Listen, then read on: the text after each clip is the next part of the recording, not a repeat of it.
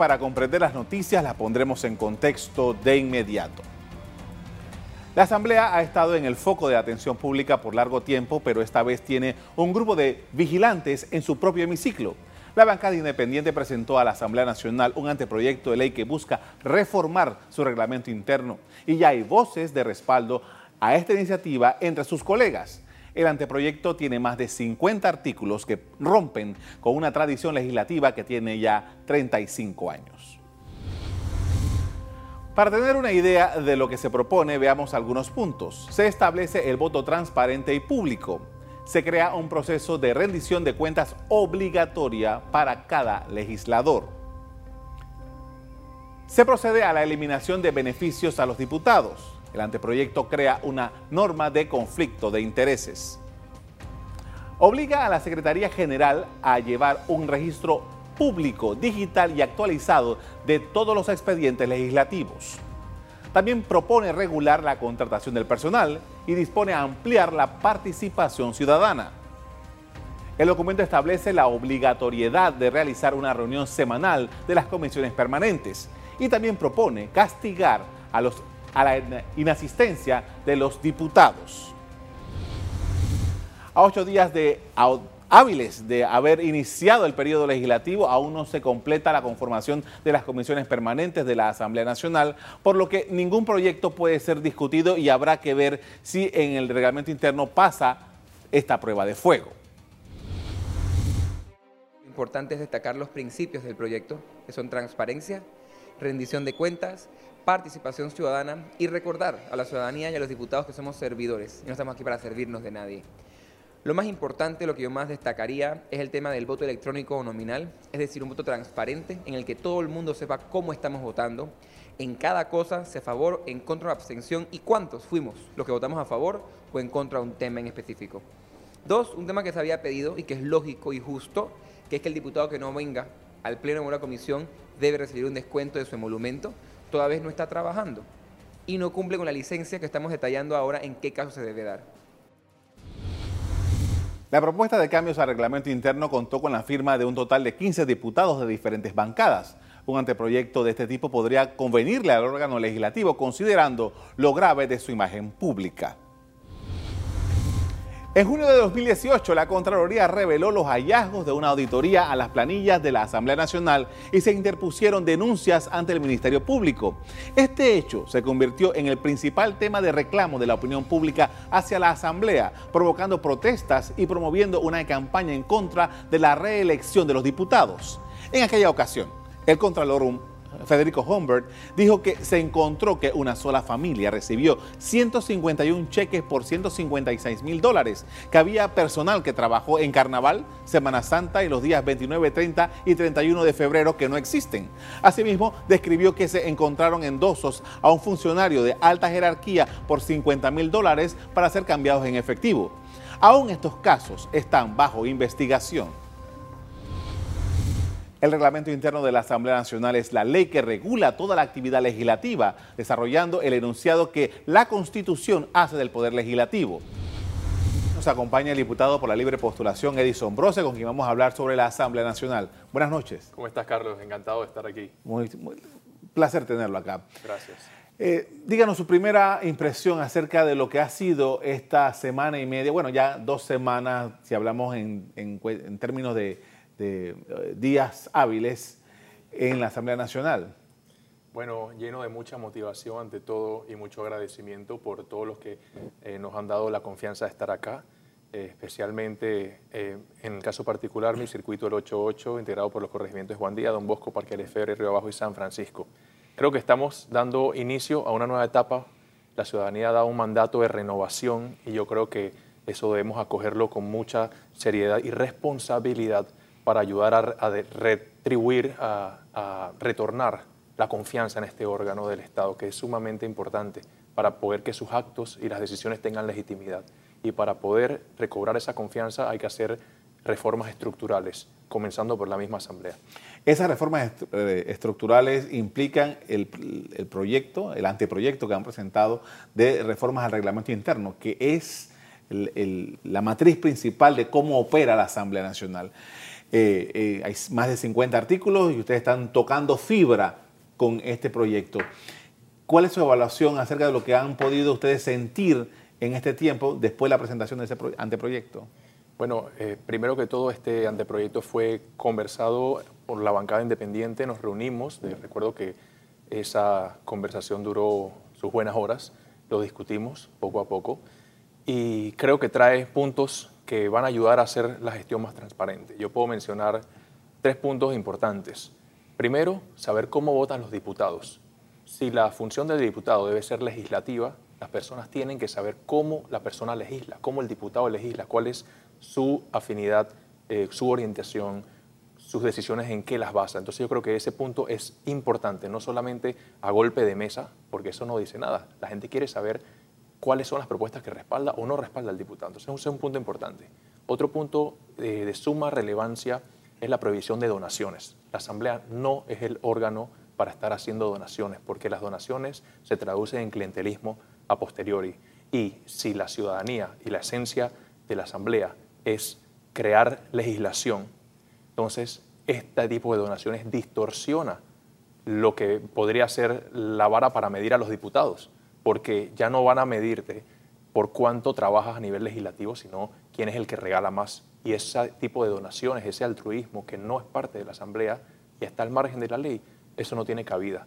Y para recobrar la confianza no deben existir ese tipo de donaciones por parte de la Asamblea. Hay otros organismos que sí tienen a su, a su bien hacer este tipo de, funciones. Y tercero, em, yo pienso que el tema de las ausencias es importante. La ausencia, la rendición de cuentas, saber que pues si el diputado no va, no cobra. Así de sencillo. ¿Qué ambiente ustedes han encontrado? Yo vi que el documento que ustedes presentaron tenía firmas de diferentes eh, bancadas, de diputados de diferentes bancadas. Pero el, el Realpolitik en la Asamblea es especial y ustedes van a necesitar eh, realmente un esfuerzo grandísimo para poder que ese tipo de transformaciones puedan convertirse efectivamente en ley. ¿Qué han podido ustedes reconocer hasta el momento? Bueno, a simple vista, yo pienso que el diputado, creo que la mayoría, pues la mayoría de los diputados son diputados nuevos, diputados que están entrando, eh, muchos por primera vez, otros vuelven a la Asamblea, pero no de manera eh, inmediata. Yo creo que el mandato se ha tenido que haber entendido. Entonces, eh, pienso que tanto los independientes como los diputados nuevos de partidos saben que nosotros llegamos con una responsabilidad y que la ciudadanía nos dio un mandato claro la ciudadanía descartó completamente las figuras de la política, muchas de la política tradicional, con el mandato claro de vamos a transparentar esto. Y este es uno de los vehículos para poder hacer la Asamblea más transparente, que es la transformación por medio del reglamento. Entonces, yo pediría pues, a los diputados nuevos eh, y los diputados que quieren hacer las transformaciones que se acuerden por quiénes están ahí sentados, tanto de partidos como independientes. Recordar quiénes son los que le dieron la oportunidad de poder servirles y no sucumbir ante ningún tipo de presiones de nadie de que esto no, esto sí. Eh, hay que pensar en la ciudadanía, que eso fue lo que nos dieron la oportunidad de estar aquí. Eh, este proyecto, ¿a, dónde debe ser llevado? ¿En qué comisión lo debe tratar en primera instancia? Comisión de credenciales, que ese es otro tema. Eh, realmente las comisiones pues tienen que conformarse cuanto antes para poder que la Asamblea empiece a trabajar.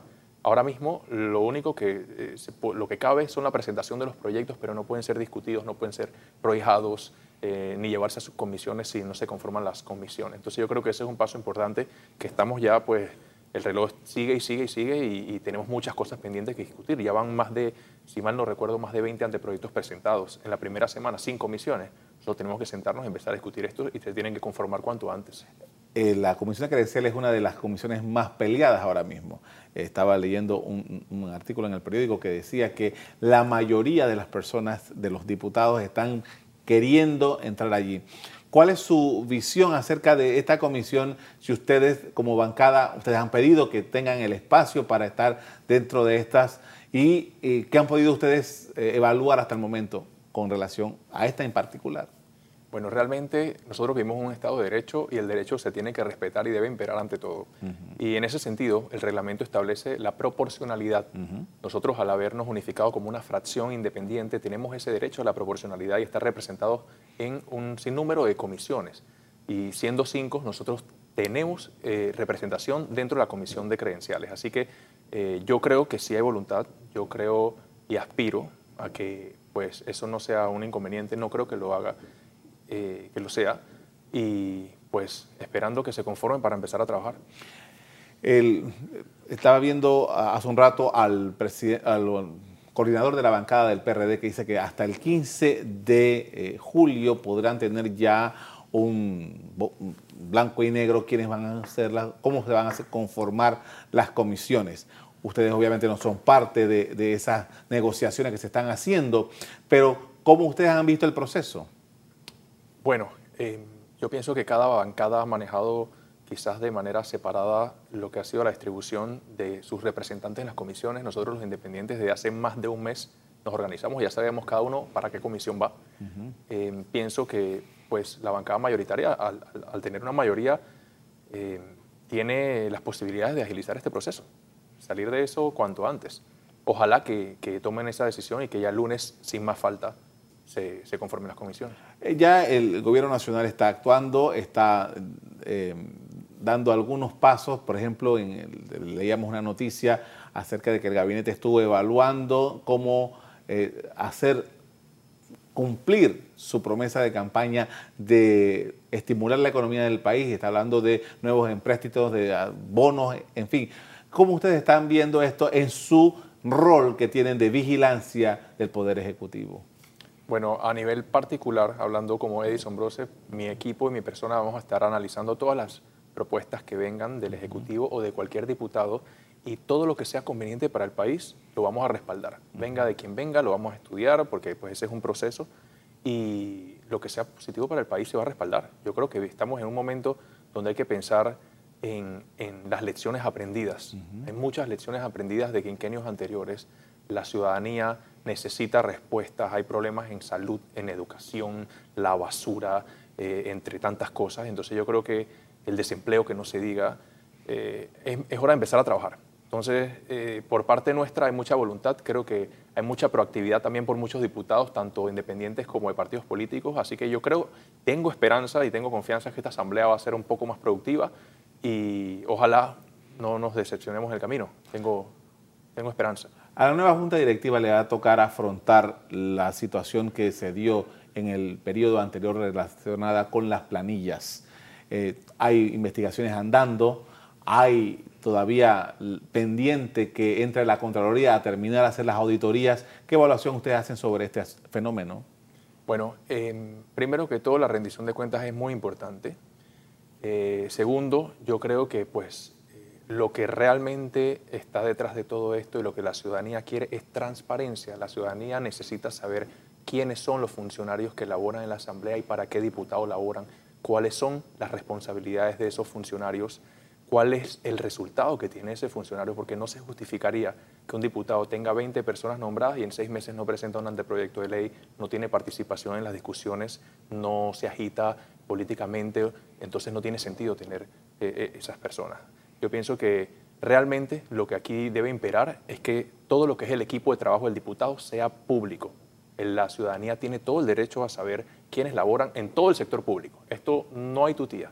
Entonces, em, pienso que después que las cuestiones se manejen bien, eh, informes, yo pienso que los informes mensuales están bien, y sobre todo la fiscalización que la tienen que hacer los ciudadanos, los medios de comunicación, estar ahí pendientes para, para ver cuánto ha contribuido ese diputado, qué está haciendo, en qué está, trabajando. Yo creo que esa, esa presión realmente es una, es una responsabilidad de todos para poder tener mayor productividad en este órgano legislativo. Volviendo al tema del reglamento interno, acabo de recordar, por ejemplo, que hace un par de días el diputado Benicio Robinson decía que él había habilitado a su suplente para que de manera alternada estuviera por el, hasta diciembre de este año que en la Asamblea.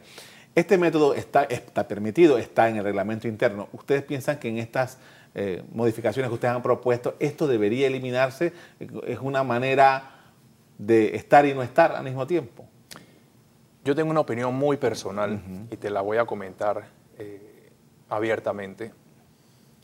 Habiendo pasado siendo suplente independiente en la Asamblea, conociendo las limitaciones que tiene un suplente. Un suplente no puede pisar el pleno de la Asamblea si no está habilitado por su principal. Así es. El suplente tiene un sinnúmero de limitaciones, entre otras. Es prácticamente una figura que no es autónoma. Yo pienso que el suplente, eventualmente, cuando se hagan las reformas a la Constitución, hay que eliminar al diputado suplente.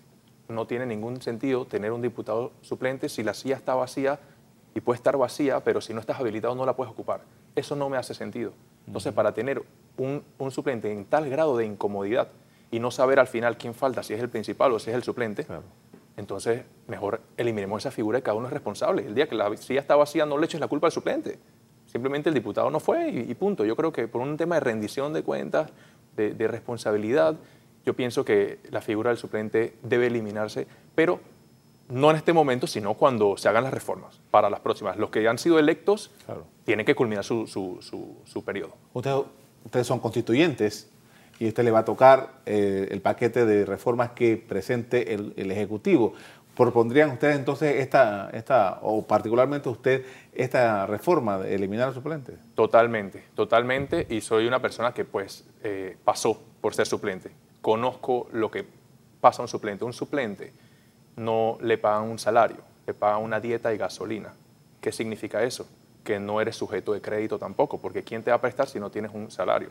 Entonces, esto, primero que esto de, salario, de dieta y gasolina, tiene que ponérsele el nombre y llamar las cosas como son.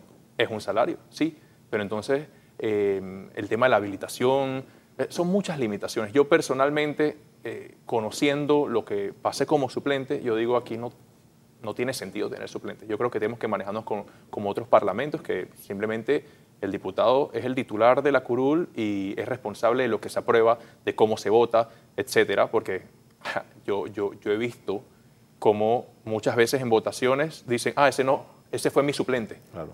Entonces, por un tema de transparencia también, yo pienso que al final del día, más adelante, hay que eliminar la figura del suplente. ¿Qué otro elemento constitucional usted piensa que debería tomarse en consideración en las próximas reformas en el término legislativo? legislativo, mira. Estas son mis apreciaciones muy particulares. Yo creo que hay que disminuir el número de diputados en la Asamblea Nacional.